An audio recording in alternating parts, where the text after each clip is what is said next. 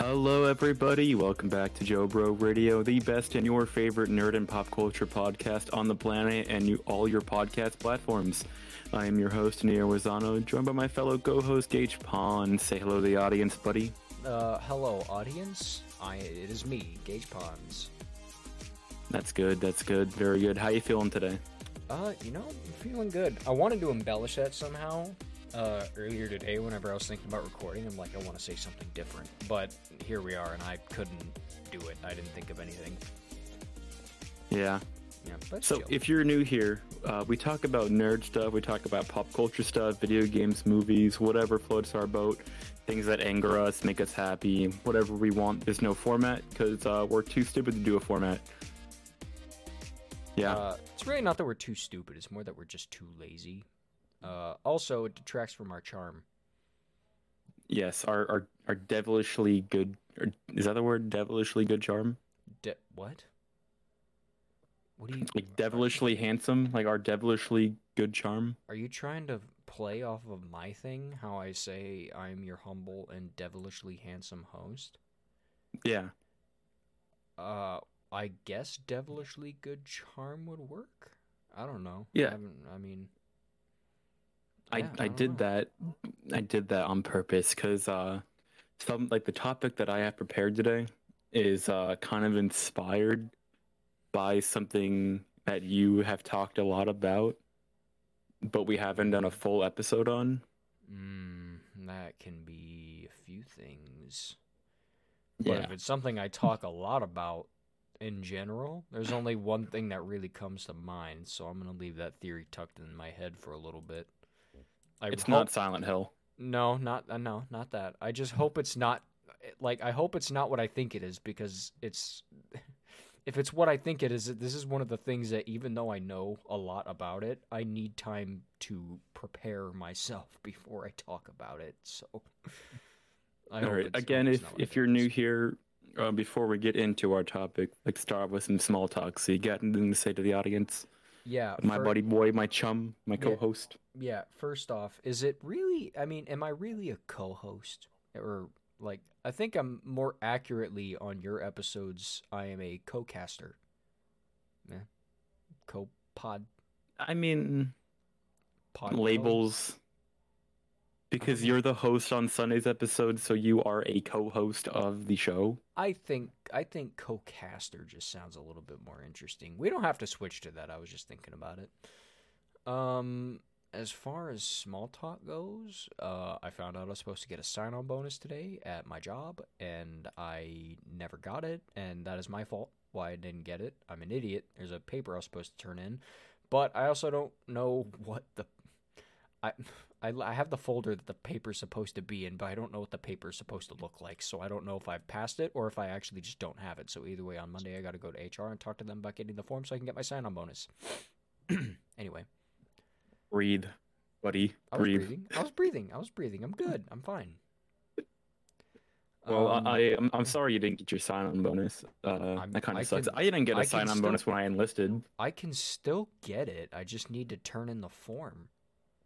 Cause like I like it, there's proof that I. It's not like I got the sign-on bonus and I'm gonna go in and be like, oh, uh, I never got it. No, there's records of all of it, like of of your pay history. Like I, I never got it, so Right. Yeah. but I'm entitled to get one, so I can I can still get it. I just need whatever form I'm supposed to get because like uh, for people who might not know this, if there's a job that offers you sign-on bonus, they're more than likely going to give you a paper that you need to sign to approve the sign-on bonus because what's going to happen is within your first year if you quit or you're fired more more likely you quit then uh you have to pay back that sign-on bonus if you like you know terminate employment within your first year uh Yeah. It's That's basically what the- another contract. that's what the form is for which i mean i'm not because i like my job i get insurance I, you know all that it doesn't matter but yeah so i need to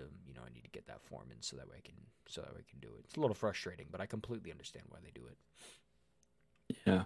that's really all got as far Um, as small talk goes So I got okay, because I got something. I got something that's really made me angry the past yesterday. Ooh, The past yesterday. Yeah. exciting So yesterday we were going through our budget and all that, and I was looking at uh, the bills we got to pay the at the middle of the month, so around this time, and I was looking at our phone bill. We uh we use Verizon, not sponsored, uh, thankfully. After I get through this, so I look at the bill Mhm. and it's like a hundred dollars extra of like what it's supposed to be. So I'm like, that's not right. So I call Verizon and I'm like, uh, hey, what, what's this charge on my account for? And this first lady, she was the most unhelpful person I've ever talked to out of any customer service line I've ever like been on the line with. And Mhm. she she did not try to solve my problem. She did not help me in any way she didn't just kept repeating this she just kept repeating the same thing over and over again it's like oh it's because of this and i'm like well i didn't do that so why is it there and she was like well it's because of this i was like i didn't do that Uh, I don't know. It's just there, so you know you're charged for it. yeah and then so i'm like i, I to speak with your manager or supervisor and she's like uh, okay yes i i get the manager don't don't Uh, do we- that. Don't do that. That's racist. Were you trying to make an Indian accent?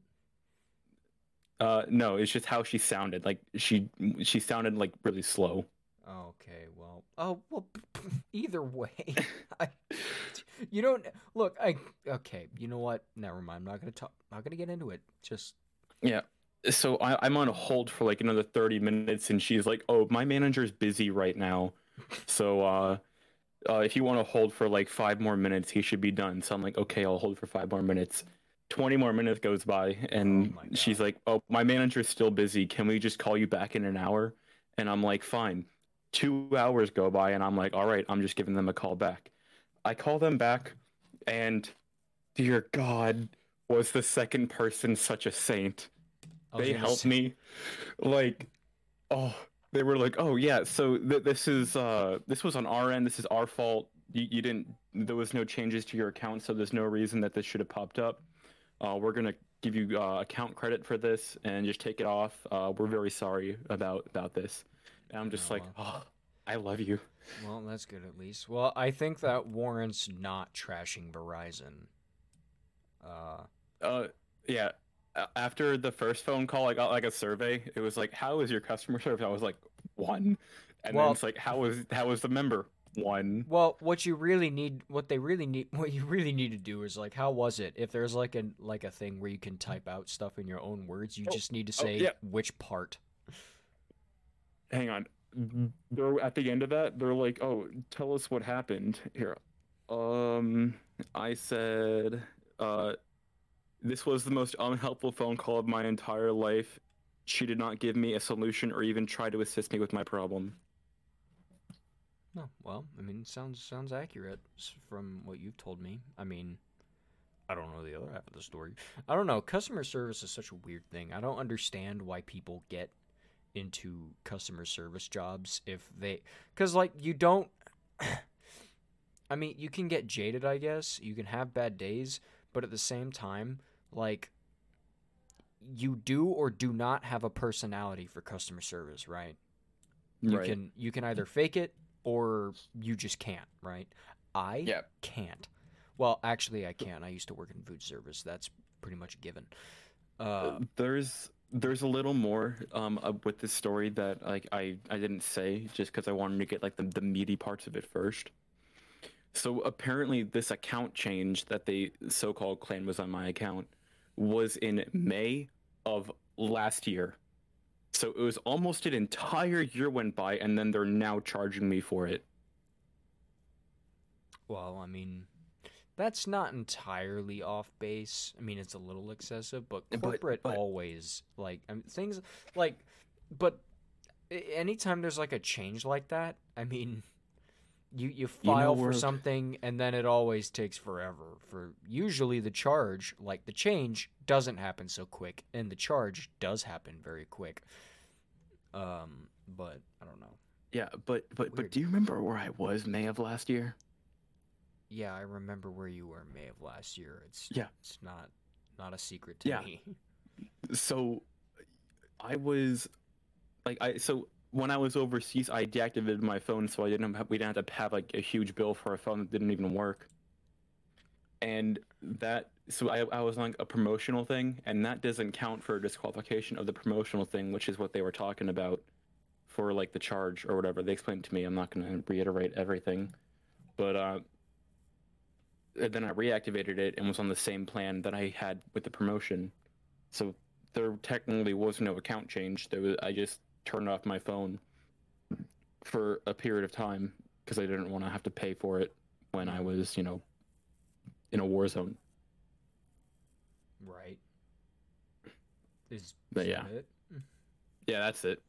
No, well, you know what the I was saying something I didn't finish. Uh I I can't remember. I, I don't got it. No. But we had a good Um, 11 minutes of small talk, so April at Verizon, I love you.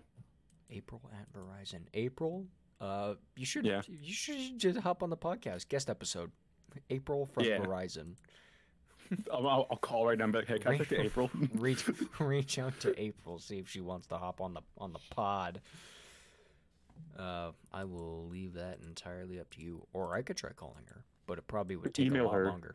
Email her? I certainly could. I I can find everyone's email. It, no email is safe from me Negative. because I'm like All one right. of the only human beings left alive that bothers sending emails.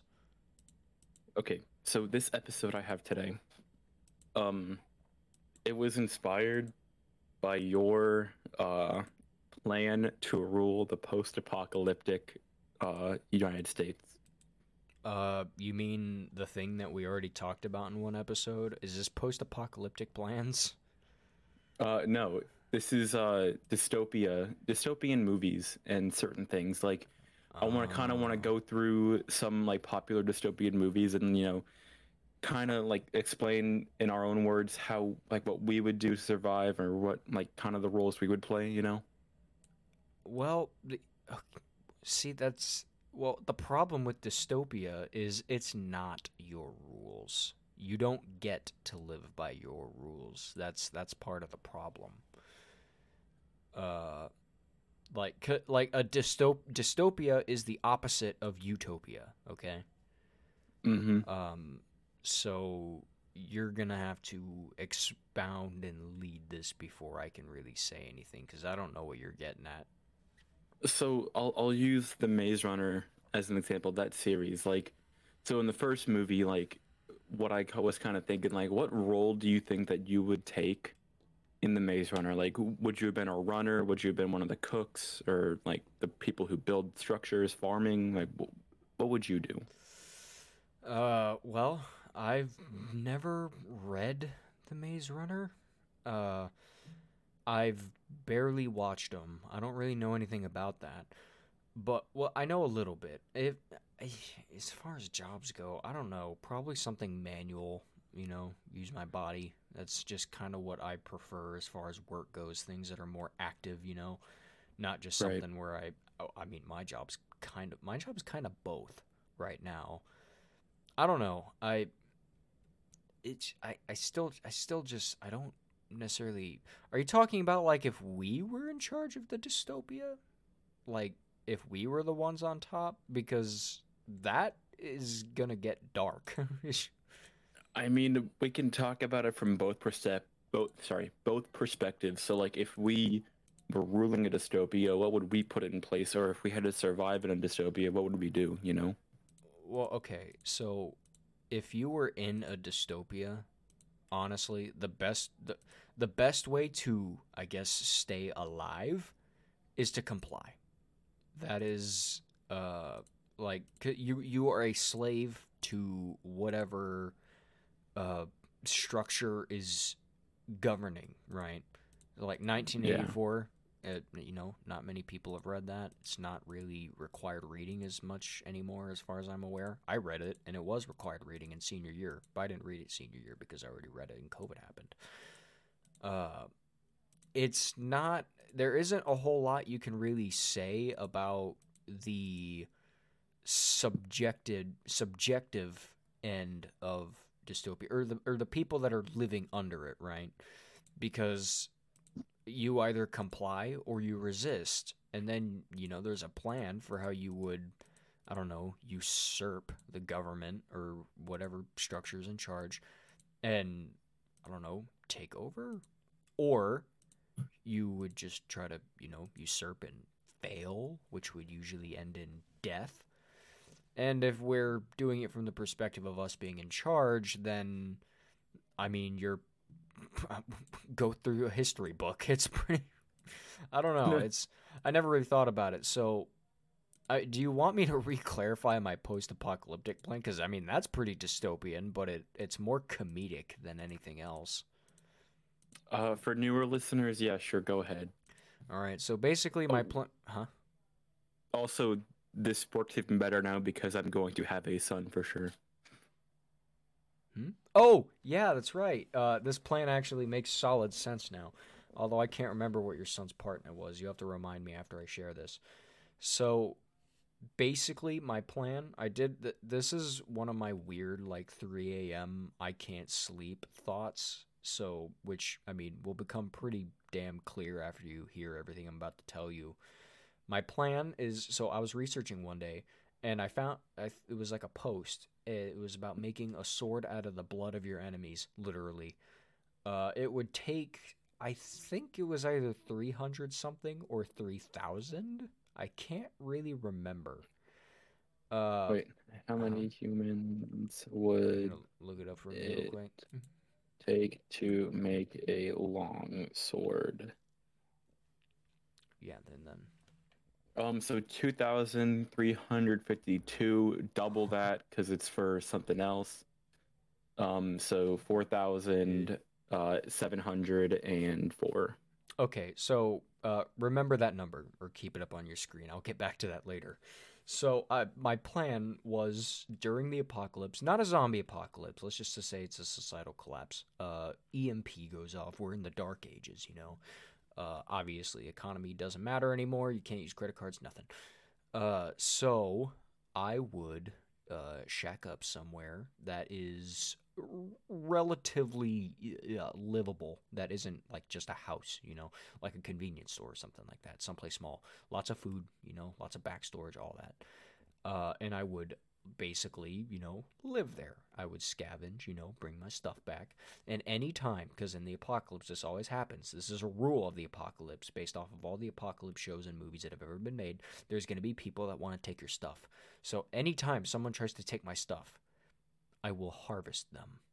So I will abduct them in self-defense. I mean, they they went on the offense first. I want to clarify that. I'm not just going to go take people that are minding their own business.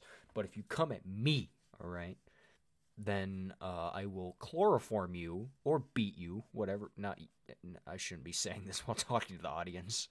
I will I will chloroform or beat my uh, attacker, and then I will. Uh, I'm not sure which is the less moral, but either I would use them as human livestock, or I would just kill them and extract their blood or extract the iron from their blood so I could start building a longsword. That's another important note for later. Were you about to say something? Yes, um, I, I'm pretty sure it's more humane to just drain them instead of just breeding them like cattle. Instead of just using them as human livestock. I mean, it would require. Well, because here's the thing if we're talking about casualties, remember that number we said a minute ago? Yeah. So, yeah, let's just bear this in mind. Either it's livestock that I can sustain, or it's genocide. like, you take your, Well, take your pick. I mean, because think about it. So say you you capture like two men and two women, right? Mhm. And you you you have them as livestock. I'm not. Um, Uh, you're, I think you're about to take this in a route that I did not consider and don't want to. I'm gonna still explain. It's Ar- gonna take at least, obviously, nine months to have another child, and they gotta grow up, Mm, and then yeah. they gotta, you know, produce more. So incest. Okay, can I stop you? All right, I'm gonna stop you right now. You are worse than me at this point because I was actually going to leave out women and children. I don't think a child would attack me. And if a woman tried, well, I mean, that's just her own fault, but I would rather not. And there's absolutely no way I would create these this chain of incest freaks to to build my sword. So, yeah. no, no, it doesn't matter, okay? It doesn't matter necessarily. The point is you know what? Fine. We'll just go with murder. Okay, that's what I'll do. I'll murder them.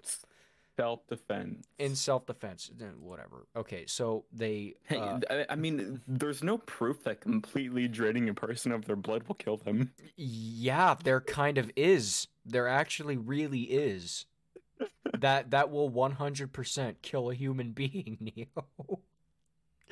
Why would you think that it wouldn't? It's for comedy. Okay. Well, okay. So, look, I need to speed this up so that way I don't take over your episode. Uh, and that so over the course of a few years, I'll be doing that. Okay, you know, someone tries to attack me, I'll you know, uh, neutralize them. Let's say, and then I will I'll harvest the iron from their blood, while simultaneously. Okay, I'm gonna assume this is a few years into the future. I'm gonna be the only one with electricity. Don't ask how; it doesn't matter. Uh, and I will be simultaneously building a giant Yeti exosuit that looks, you know, pretty pretty real. Okay, it's not like a giant hunky machine where you can see steam coming out of it. Right, it looks real, like a giant Yeti, nine foot tall Yeti. Uh, it'll be nuclear powered or fusion, something like that. I don't know, whichever form of uh, or fission. I don't know. I'll be building that. Uh, so to, sim- to go along with the Yeti suit, I got to double that number. It was like two thousand something for like the standard longsword. Uh, yeah. So four thousand seven hundred and four for a doubled longsword. Right. So I will be doubling the length, you know, the whole size of that sword to match with the size of the Yeti exosuit. So after a few years, what I'll do when I have that longsword and I have the Yeti suit, I'll be going out into the into the wasteland, you know, the uh, you know the, the, the ruins in this Yeti exosuit with a giant longsword. And at this point in the future, books won't exist anymore, or people will be too stupid to read. So no one will know what a Yeti is. They'll just know there's a giant white beast walking around with a giant sword. They'll be too scared to mess with me. So then they'll worship me as their new god and that's about it. And then there was something about using your like firstborn son as like I don't know a, a lackey. I think I can't remember. He was the one that had to clean the armor every time you uh, you came back. Oh yeah. Until eventually, yeah, I'll be worshipped as their new god until eventually one day they find out that I actually am just a human inside of a suit, and then they'll pull me apart limb from limb and burn me alive. Yeah, and then my son will take over the suit. Uh, yeah, assuming they don't, assuming they don't kill your son too. I'll think of I'll think of a backup plan for him. Uh, but yeah, one day I'll be usurped. But you know, until then, I'll I'll, I'll reign for a good. So let's say it'll take about you know five six years to you know get the whole suit and the sword built, and then you know maybe I'll rule for I don't know 10, 20 years, and then I'll be uh usurped. So yeah, that's my dystopia. That's that's what that's how it would go if I were in charge. Um, other than that, that's all I got as far as my own plans, as far as ruling goes. Um, a dystopian story that I really enjoy is uh, we've mentioned it a few times, or specifically, you have mentioned it quite a lot on this show. Um, Fahrenheit 451. Fahrenheit 451. Love that book. That's uh, that is a very very classic uh, dystopian. Uh, well, I don't really want to call it fiction anymore. Uh, sci-fi. It's hmm. sci-fi. Um, very dystopian sci-fi. It's a very good one. Second to 1984, in my opinion.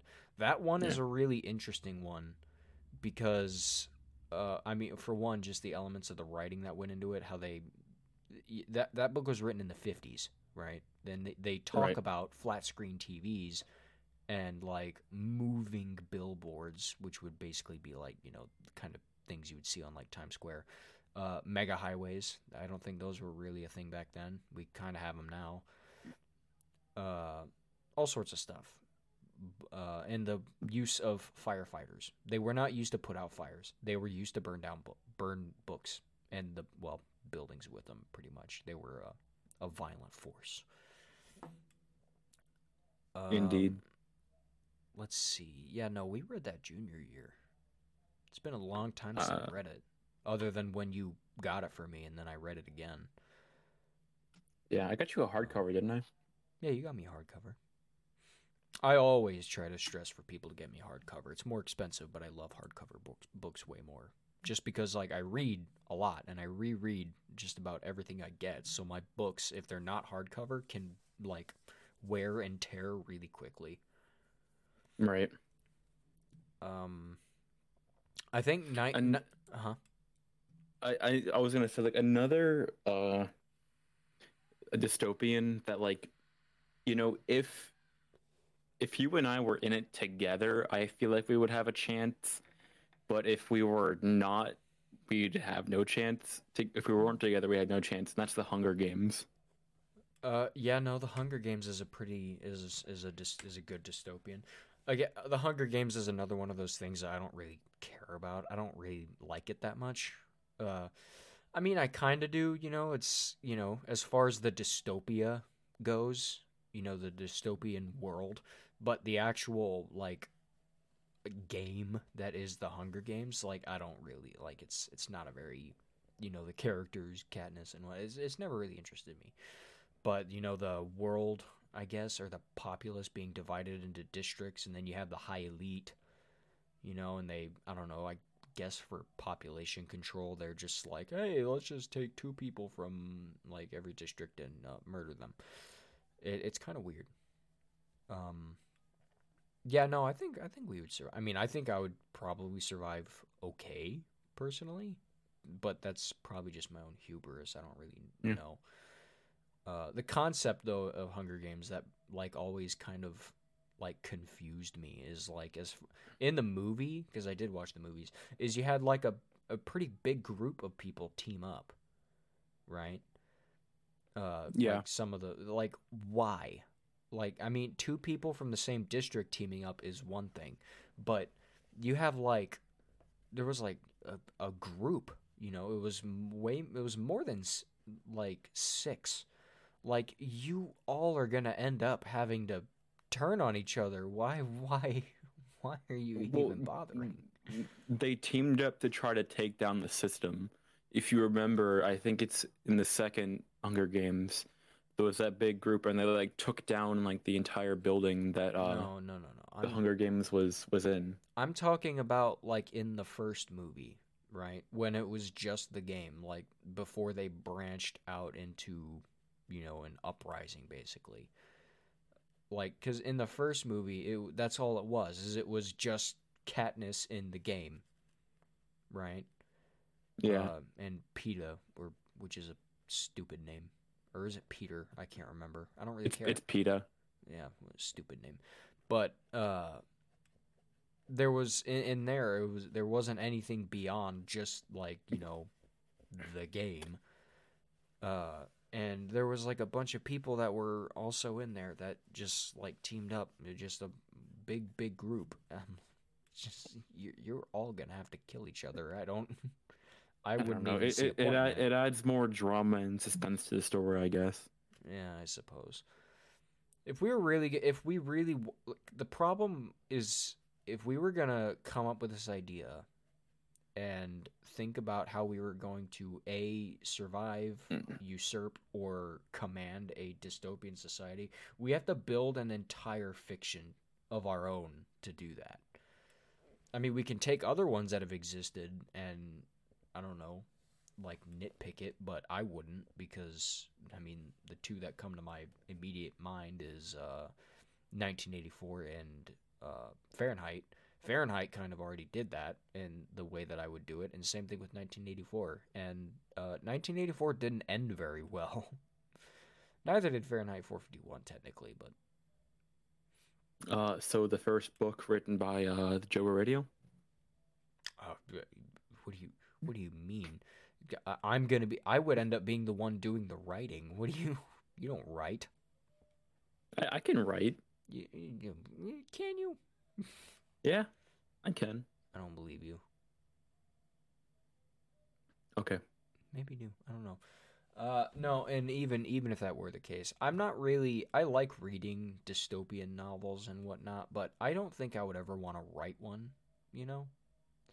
I mean, I mean, um, okay, unless you might not uh uh, get continue. I'll, I'll say that this after. Sorry. the closest thing I've done to writing a dystopian like story, and I don't really want to talk about this too much, uh, is there is a short story series that I have been kind of working on. I again don't want to release too many details. And one of these short stories, it's not the it's it being dystopian is not the point of it, but it is dystopian basically, right? Uh, Mhm. It's it's not. I don't want it to be classified that particular story as like this is a dystopian short story. That's not what it is. It just happens to be dystopian, right? That's the closest. That's the closest I would get. I wouldn't write a story that centers around this is a dystopian world. You know, Mm-hmm. uh, I would want the the aspect of the dystopia to be a to to be an, an an atmospheric hint, right? Not a not the point. Okay, Uh, so this might surprise you, but uh, uh, in freshman year, uh, I got the highest writing uh, of all the finals of our grade. Did I tell you that two years in a row I won the national? Not one. I got the national high score for the writing portion of the ACT. Yeah, you did.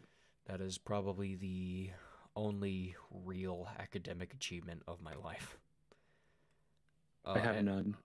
yeah, but other than that, uh, there's another dystopian novel that we haven't talked about, and it's actually my favorite one. Uh, maybe above 1984. I haven't really decided yet. It was written by George Orwell. Animal Farm. Ah, Animal Farm. Animal Farm is a perfect representation of communism. Although I wouldn't necessarily call it dystopian entirely because it's you know I mean it's about animals. But I- also I also would never use the word perfect and communism in the same sentence. a perfect representation of communism is what I said. yeah, And but you get what I'm trying to say. Well, I- I'm not. I mean, yeah, but you're wrong. I didn't say communism was perfect because it f- damn well is not. Uh, but it, you know, I mean, 1984, perfect representation of. Well, I don't know if I would necessarily call that communism. Uh, it's perfect representation of where the United States is going, though. Unless things change. Hey, hey, hey, hey, chill, chill, chill, chill, chill, chill. Uh, uh, that's I'm look. That's not even a political statement. Okay, like I can list off the abundance of evidence, but I'm not gonna, unless someone asks me to. Or Um, if I yeah. see something absolutely outrageous involving a video game that's 1984 esque, but that probably won't happen. Yeah. Hopefully. I, I think Animal Farm is a is, is a pretty good dystopia. It, it's it's a very interesting perspective. Animal Farm, you know. I remember when the chancellor was reading that in U.S. history. It was pretty great. Yeah. because that was the first time I ever saw a book like that in school, right? Um, because well, no, ten, yeah, no, that was Did- before Fahrenheit 451. Didn't we? I, I remember reading that book in school. No, we not not in, not in Mountain Home. Well, there's no way I would have found that book on my own and read it. So No, we we did not read that in school together. I mean, you might have like come across it in school and maybe looked at it in school, but it was not ever required reading in school. it might, it might have been in uh, my old high school. I don't remember. I mean, I read it in school, but that's just because I was reading at the school. There was never a point, uh, at least throughout the time you and I have known each other since you came to where we were going to school. You know, uh, we that was that was not required reading at any point. It should have been, but it wasn't. I believe all those things should be required reading. Fahrenheit 451 and 1984 were things that we were told that we were required to read in school. It, well, I, I I don't know if I should bunch 1984 into that. We were gonna like it was like COVID happened, and then they were doing like the online schooling and stuff, and that's whenever we were supposed to read 1984. But I had done enough to pass, so I didn't have to do online schooling, and I already read it anyway. Uh, way before I read 1984 when I was in middle school. So wow, look at you. I've always had a very high reading level. The problem is, is I hated reading back then, for the most part, because all the school required reading throughout most of my, you know, schooling life sucked. The school curriculum for required reading sucked. It was terrible. I agree.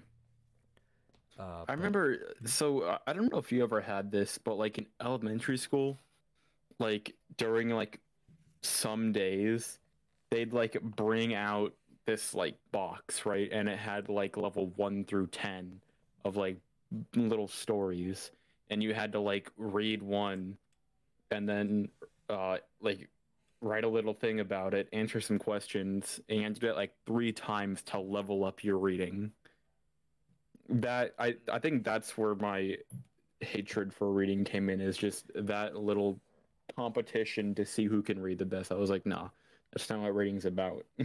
Oh, yeah, no, I do remember that. That's not really what I mean, I didn't like that at all.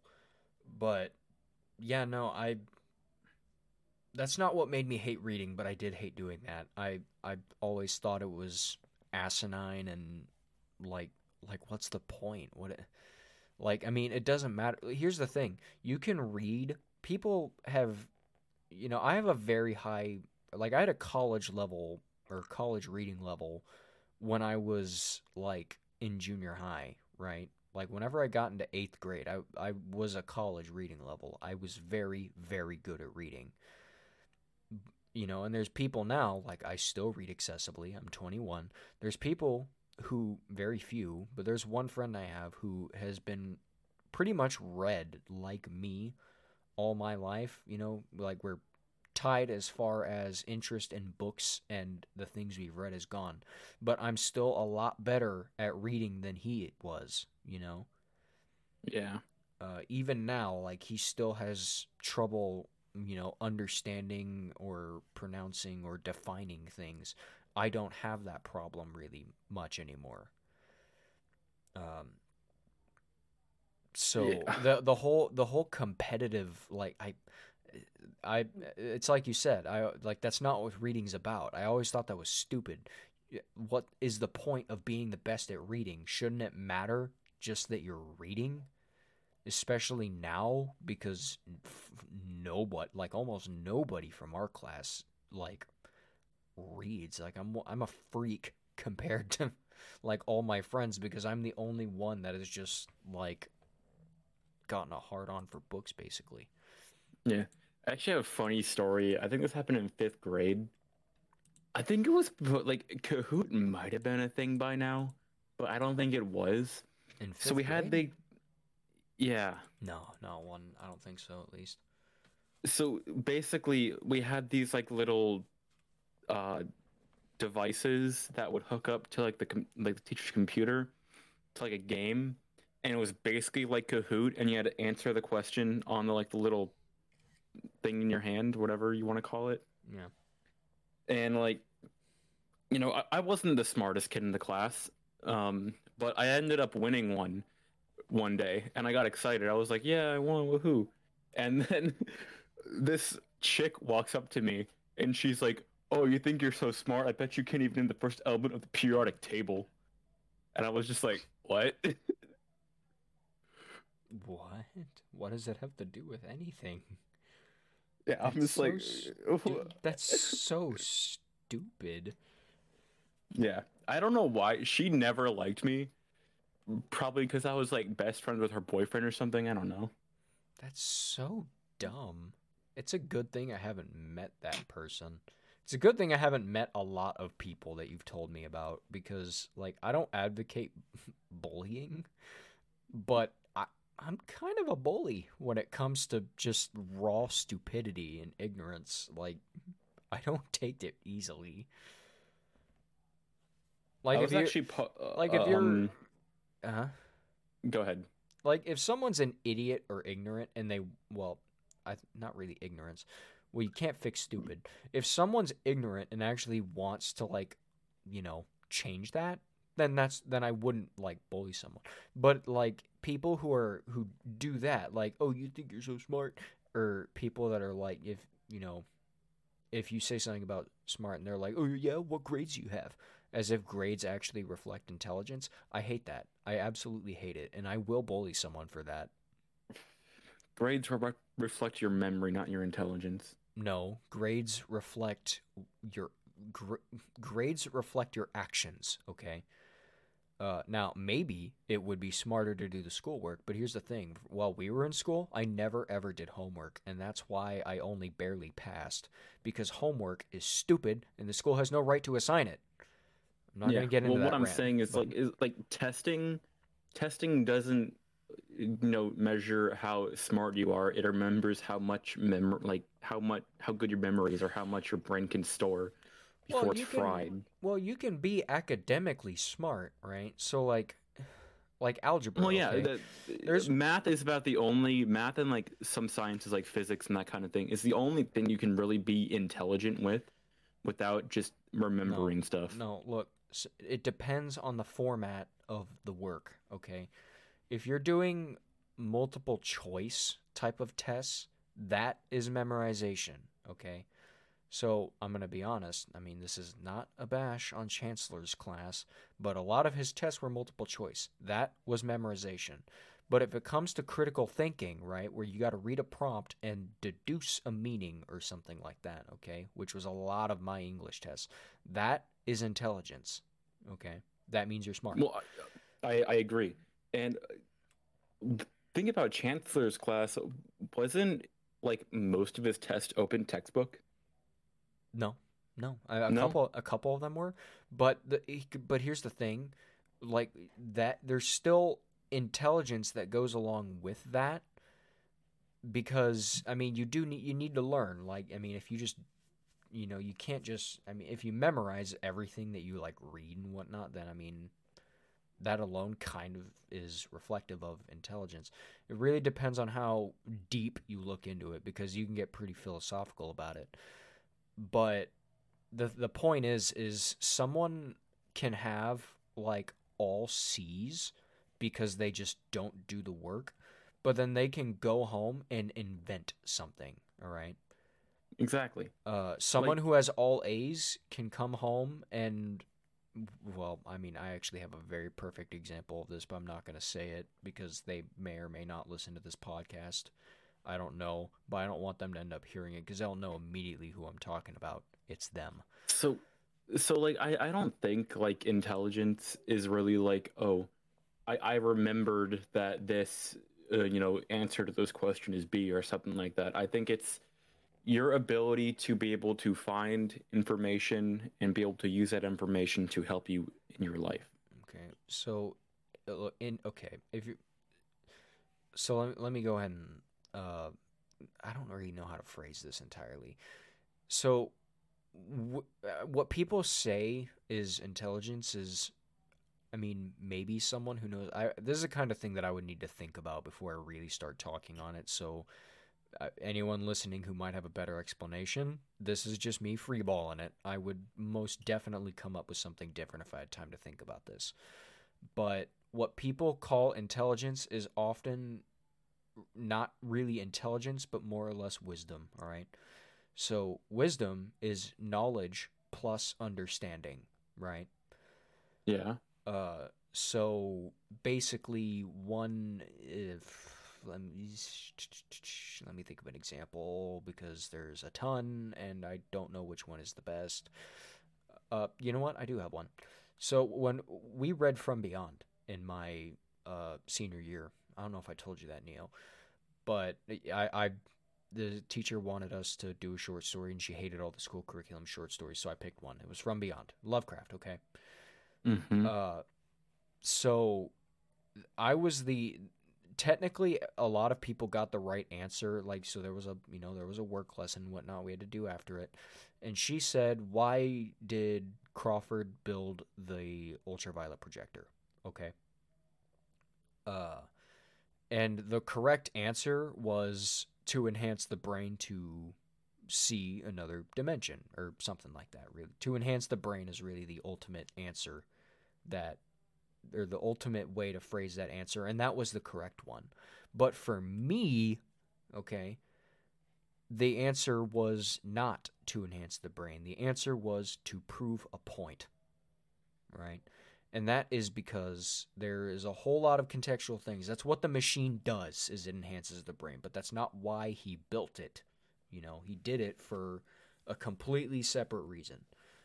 Um, and that is one example of how you can infer knowledge with the understanding, all right? You need to read the between the lines and all that.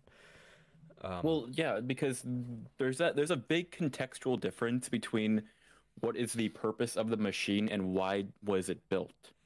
Well, yeah, but it, but the yeah, but the point is is that would be a reflection of wisdom, right? One who like thinks about it deeper would realize he did not just build this rev- machine to revolutionize the brain and like make that breakthrough.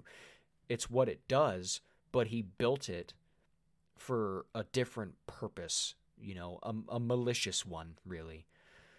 Um, that would be knowledge and understanding. That would be wisdom coming to that inference that I have. Uh, that is not a boast about myself. I realize how arrogant that sounded as soon as it came out of my mouth. It's just that I am obsessive. Uh, well, I I completely agree with that that uh that answer. He did it to prove a point. Yeah, it is the right answer. The problem is, is if you're just reading the story, then it's like, oh well, you know, the machine, you know, enhances the brain. Someone put that. Technically, in a in a oversimplified way, that is correct, but you know, but that's this is a bit of a tangent. My point is is people who think this is a, a very long tangent. Now that I'm thinking back even more, uh, having an A on your report card does not mean that you're smart. It means that you work hard, means you are responsible and you do the work. It does not mean that you're smarter than the guy who has B's and C's. Right? Just means that, you know, someone doesn't either doesn't do it or doesn't care to do it enough or good enough as one other.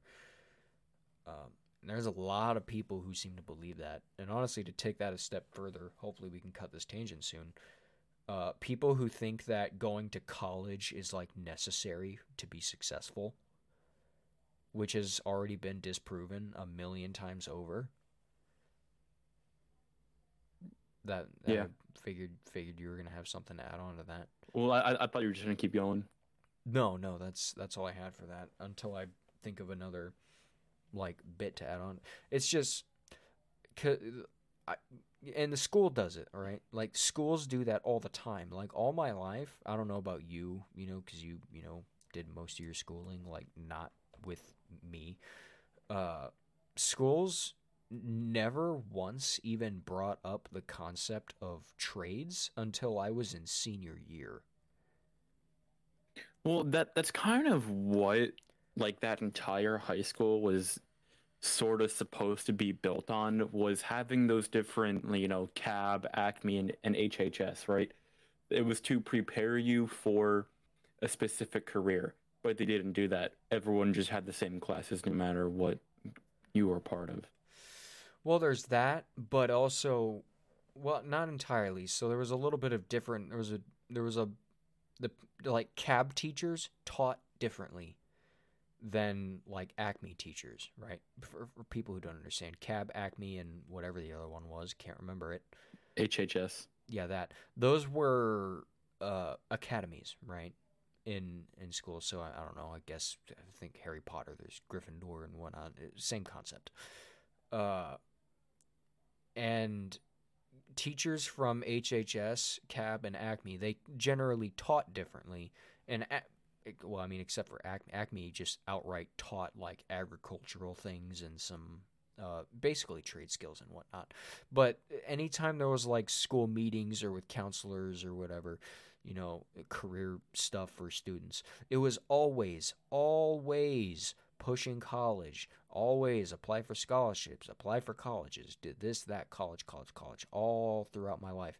It wasn't until senior year that, yeah, it well, not even that much. I mean, every now and then, but barely. But like, it wasn't until senior year that they like actually started talking about trades. I'm like, and that's so stupid because college has not been a very reliable thing for well over a decade. And trades has pretty much for over a decade always been a a, a thing that would like a be cheaper and b be more likely to make you money and actually like live. Um and then there's people who are like you know you you know think that if you don't go to college or something then you're some slacker or a failure. And that's just completely stupid because there's people who don't have a degree in trades or just like college you know and they are p- pretty damn successful you know if they you know set their mind to it and do their own thing Right. I saw this uh, comment thread or this post somewhere. I don't remember where it was, but it w- had a, a picture of, of Samwise. I'm getting on a tangent here. Um, and and it was like it had like a whole paragraph under him. It's like Samwise Gamgee, the unsung hero, the uh, loyal follower and you know sidekick to uh, Frodo, who was not tempted by the ring due to his loyalty and you know pure-heartedness, and you know went on with some other stuff. uh is is that it were you gonna add something to that or Well, I was hoping you'd add because you always like go like to go on, but like Sam is the hero of Lord of the Rings. Oh. Well, I mean, I'm usually inclined to agree with that. I wouldn't say that it was Sam's loyalty that was like a factor in him not being tempted by the ring. Uh, not again, not the thing. Sam is just pure of heart, and that's like who that's who Sam was supposed to be, right? And that is the whole reason why y- uh, he he has Sam going with Frodo to you know, take the ring to Mordor. Frodo was the one carrying the ring because it was passed down to him, right? He like he is the ring bearer and you can't just give like he couldn't just give it to Sam and have him be the ring bearer. That's not how being a ring bearer works, right? There's there's Right. a, a mystical thing to it. Uh A cosmic responsibility. the only reason Sam carried the ring was because it was after Shelob, right? Sam thought Frodo was dead, and before the orcs took his paralyzed body to wherever the heck they took it, I can't remember. Sam decided he was going to take the ring off of Frodo because if Frodo was dead, someone's got to complete the mission. And that was what Sam did.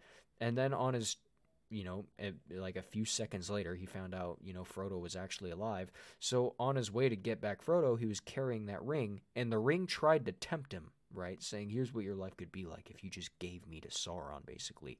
And Sam's like, "Absolutely not." Uh, or to keep it, he's like, "Nope, no, absolutely not." Sam is the pro- Sam is the main hero of Lord of the Rings, I would say. And that's not an insult to Frodo, because Frodo still bore that ring for two years. You know, uh, like Frodo still resisted that ring for a very, very long time. You know, and it ended up getting harder and harder, as you would expect.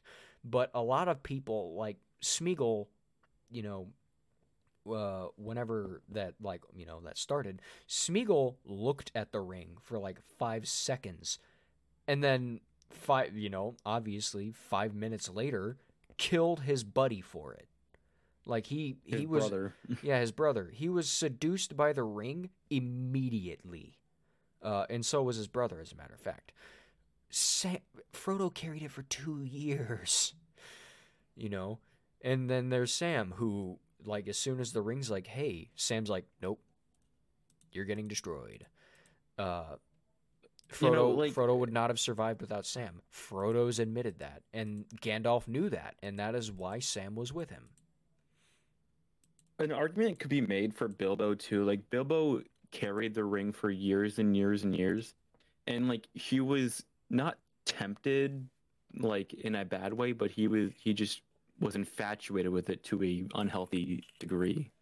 No, I mean, well, no, f- Bilbo pretty much like fell for the ring. The problem is is like he never had to fight for it. Right? He just found it and then he was seduced by it and he just had it like I mean, he was infatuated it with it not maybe not to the same extent, but he was infatuated with it like Gollum was.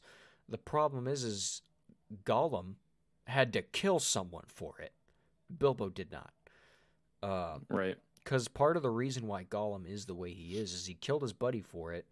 Everyone knew about it, ev- or everyone found out, and everyone knew, and they basically banished him. You know, uh, and then he, you know, slunk into the mountains and you know had to eat, you know, live fish and whatnot. And uh, well, you know how Gollum turns out. Yeah. Uh, Bilbo didn't really resist it, and he didn't uh, obviously didn't end up like Gollum. But I mean, Bilbo pretty much succumbed to the ring as well. Uh, especially but, but whenever he, he, was able to give it up. Barely. I mean, the only Yeah. reason I think the only reason Bilbo ended up, I think the only person who could have convinced Bilbo to give up that ring was Gandalf. That's it. Yeah. and even then that was still like testy um yeah no but sam i i, I love sam samwise is my favorite character and that reminds So, me as well huh We've been on these tangents for far too long. Let's get back to our, our original topic. there is barely any time left for that at this point Oh, is there?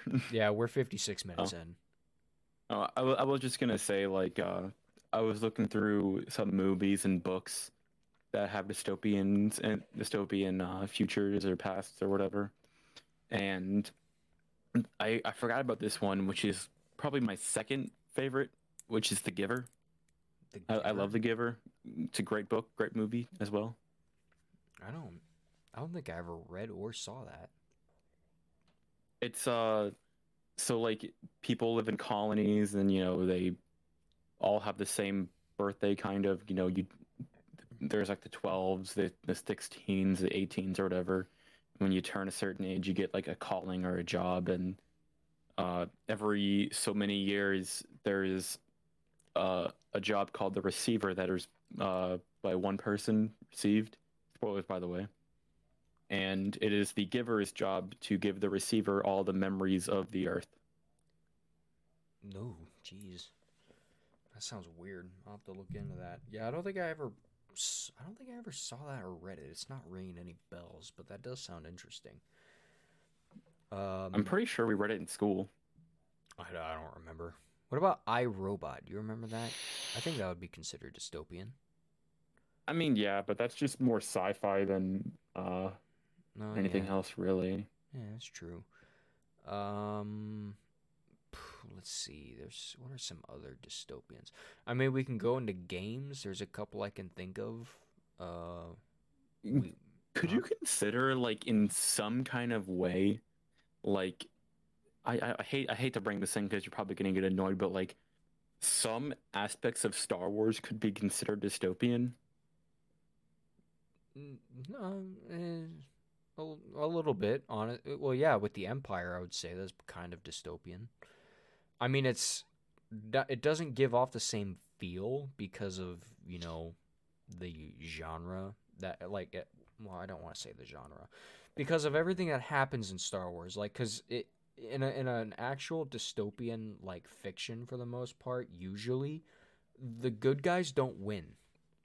Like that's Right. not uh and it kind of is with Star Wars, but I mean with the way the empire operates in Star Wars, I would say yeah, it's it's kind of dystopian a little bit.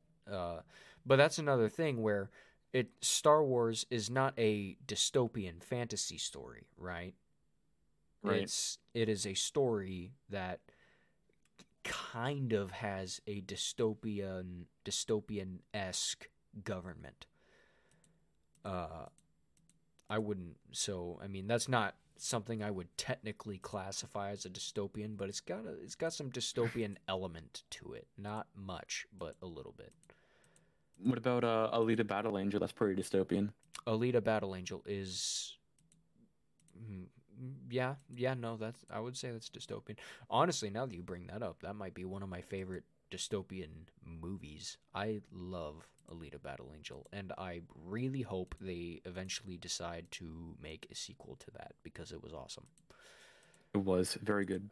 Uh, unless it didn't do good enough, like at the box office, which would not surprise me, but it would also make me angry because that is so cool. I love Alita Battle Angel. Haven't seen the very old anime, but I might one day. Maybe I'll dig into it and try to watch it. But the movie was so good. It was so good. Uh, and Alita's hot, so you know. what? Why are you laughing? I'm not wrong. I, I don't know. It, it just kind of made me think of uh, uh, Atomic Red or whatever it's called. Atomic Heart. oh, Atomic Heart. No, Yeah. why would it make you think of that? That's so much worse. I, I don't know. That is so much worse. Well, it's just the topic we're on because like Atomic Heart is a very dystopian game. Well, I mean, yeah, yeah, no, Atomic Heart's definitely a dystopian game. It's just Is- like is- you can't compare Alita, a sweet innocent robot, to a fridge that sexually harasses you like every chance it gets. It's not the same. A fridge. It's not how it works. it's the Um, fridge of your dreams. shut up. Uh, Warhammer, uh, Warhammer 40k specifically, that all is dystopian. Every bit of it, basically. Oh yeah. Um, there's We Happy Few, which is pretty dystopian. That is that's like a really raw dystopian. I haven't thought about We Happy Few in a very very long time. You see, it's it's a great concept for a game, just an awful ex uh execution. I disagree. I very much disagree. I think it's a very I think it's a good game. Uh, I I don't. why? Because like it just the vibes that I get like don't match the gameplay. That makes no sense. I I I don't understand. I know one time you said it's like, oh, well, you, you gotta like, you know, go around and like you gotta craft things. Well, f- yeah, because it's not like stores are gonna supply what you need to fight back in a dystopian society. That's not how it works. So yeah, you would have to scavenge and build your own stuff. It's not like you're. It's not like an, a survival game where you have you end up building your own house and stuff. It's not. Not like that. Yeah, I, I don't know. It's just like it it feels too much like a survival game. Like for to me at least, than to a like a story driven like, hey, this is your mission, this is what you have to do, this is how you're gonna do it, you know? But that's exactly what it is. It's not like you need to like deeply worry about like hunger and thirst. You know, uh, you don't have to do that at all actually because it's not a survival Well, game. It's I mean, open- you have to worry about your it's- joy. Well, yeah, because of what the world is. That's not the same. That doesn't make it a survival game. That's like a tactic that you like you're it's not like you'll die if your joy goes down. It's just if your joy is down and you're around people or police in that game, then they'll attack you because that's like the rule of society Yeah. uh, it's it's it's very well done. I think it's pretty. I think it's a solid phrase, and the story for it. Like, do you know the story for it? Um, fairly decently. Like, because that that's what I really focus on, and they they captured the environment based off of the history very well. They captured you know the behaviors of people very well, and they captured the behavior of a guy who's like, why am I doing this? Very well. And then his methods of trying to navigate his way through that society and that world while trying to maintain his independence and free mind is also very well done. I mean, if you don't like it, you know, I mean, not you don't have to like everything. You know, it's kind of just, you know, I mean, you know, not all games are meant for everyone. But I, as far as the criteria of the game and whatnot, I they did good for me. I don't know. Like I, I tried playing it and it it just like I played it for like three hours, got like you know, decently far in the first story, and I was just like, this is like really boring. Well, then that's not the same. That doesn't. That like that's. I mean, if you just. I, I didn't here. I, I I'll say this. I I didn't feel immersed. I think that's what the problem was. I didn't feel immersed into the game. Well, then that's just a storytelling problem. Which that much that much I can say. The problem is for me is I, you know, I look way deeper into those things than you do. I can immerse myself with less than you. Uh That yeah, it's true. which which isn't meant to be an insult to you. I mean, some people are just like that. Um, I mean, granted, there are some things that I cannot immerse myself in, like Dark Souls games. I cannot. It it just like I need to know why I'm there and why I'm doing these things, and the Souls-like games don't really clarify that. At like at all, actually. Not at all. Yeah. Uh, so, but with with a game like that, it's like I know the backstory. I know what kicks off the game. I know how he's being treated. I know how he's feeling. You know, uh, and I generally know what he's trying to do. So everything else is, you know, co- coincides with that, and I can work my way through it and get immersed. Some people need to be told a little more or shown a little more, you know. And I completely get that, you know. I don't need it as strongly as some people, but I mean, I, I felt more immersed in the story of Firewatch than I did We Happy Few. well because well Firewatch is exclusively a story game. Like it is that is a that is an interactive story more or less. I mean all all games kind of are for the most part, but that one like there's there's a difference between an interactive story and just like a game, right? So cuz like The Witcher would be considered v- oversimplified a interactive story because you know there's a story and you're interacting with it.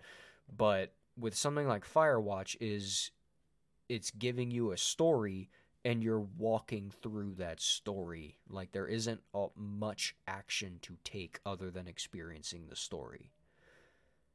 Mm-hmm. Uh, and it's like uh, Layers of Fear is one of those. It's a horror game, and like it's a psych. It's one of those horror games where you can pick up notes, you can read backstory, and you can learn the backstory and all that. Um, not a whole lot of storytelling, but that makes sense in that case because you also you're you play as a insane dude that kind of has amnesia and schizophrenia, and you are experiencing uh, the memories and what this guy lives with, right? It's not that's an interactive story. I, it's not so much a, a video game. You're just, you know, you're living the life of the guy basically. Um, you don't really That's do fair. you don't really do anything. There isn't any real threat, you know. Uh, there isn't really even a, a goal. You're just experiencing it, which has its place. Um, so those would be more likely to immerse you, and they immerse me as well. It's just I like to do things, you know. Uh, another great example of a game that's dystopian is Inside. That is oh, 110% dystopian. You know, Inside is one of the. I don't really know a whole lot about Inside.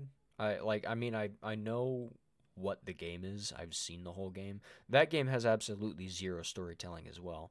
But that's also the charm of that game. You infer that Yeah. from the environment that you see while you're doing these puzzles, and it's messed up. Yeah. I, I like the, the the game doesn't tell you anything except for what you experience, and I do like that. I think it's a very interesting way of telling a story per se, because you have to figure it out yourself, which I don't mind doing. Yeah. Well, I, I mean, I don't mind doing that, but then that kind of contradicts our opinions on like Souls-like games. Well, Uh, yeah, but at least they give you something. Souls like don't give you anything. I wouldn't say Limbo gives you anything. That I mean- or not Limbo, but Inside. I mean, like it doesn't give you anything. You see the environment, but it's not like you actually know what's going on. Um, Well, that the government is experimenting on people and you know no, no, that is all inference. That does not change my point. You are you are you are presuming that. That does not the the game does not tell you that. You know, and your goal in that is not very clear either other than I don't know, I guess escape. You know, keep moving is pretty much it.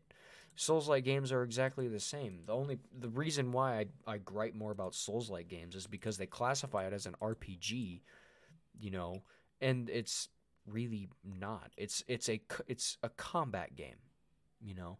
Elden Ring's open world. Elden Ring is more open or more RPG than some of the others, but it's not it's it's not an RPG. It's just a combat game, you know, with incredibly frame precise hitboxes and whatnot uh, with no storytelling. You can learn every you can you can learn more about the world of Elden Ring than you can about the world in Limbo. But the only reason that is is because there's uh, things you can actually pick up and read in Elden Ring, but that's not storytelling. Uh, but you can't compare the two. You can't like it's okay for Limbo because that is the niche of the game. You know, uh, and maybe it Yeah. is for Souls like games as well. But when you give me an RPG, I want there to be a story. There isn't a whole lot of there isn't story if I'm doing all the work. Uh, and then there's things like Little Nightmares. Uh, those have no storytelling, but the environment for them is great, and I love them. But the point isn't. The point is to experience that, not knowing what's going on. You know? Yeah. Uh, Elden Ring is it's like you your in-game character like knows their goal and they're doing what they're doing accordingly, but the player doesn't really know that unless they go on like 30 expeditions throughout their time of, you know, playing. yeah. Well you got anything else to say about dystopian games movies or books buddy um no. All right. Well, that's all the time we have for you guys today. Thank you so much for tuning into the final episode of season three of Jobro Radio. If you haven't already, be sure to follow our socials on Twitter, Reddit, Facebook, and Instagram. Uh, we will be taking a short break, as always, in between seasons, so expect, you know, season four to come out at the latest, probably uh, next month. Be sure to follow our solo stream pages, mine being just underscore Phoenix TTV, Gage's being Frosty Butcher TTV, and be sure to follow our Jobro stream page. We'll be streaming uh, sometimes, probably start, starting soon. Uh, that is Jobro underscore, or sorry, Jobro Gaming underscore TTV. Uh, you got any including notes, buddy? Um yeah, uh Neo is a terrible host, not a criticism, just a fact. Uh and that's all I got. Why am I a terrible host? I'm just kidding. I was just, I thought I thought I could make you laugh with that for some reason, but I've never laughed in my entire life. th- that's bull. That is outright bull. You have no proof. I make you laugh all the time, and there is proof considering we do this podcast. I can find it. Okay. Or well, you can find it. I don't listen to these episodes. Yeah, I I, like, do, just to I- make sure everything goes well. I don't I don't like the sound of my own voice. You you inform me and then I correct whatever mistakes you bring up accordingly. Yeah. And uh, Okay, that- that's all I got. Again, thank you all for tuning in. Peace. Peace.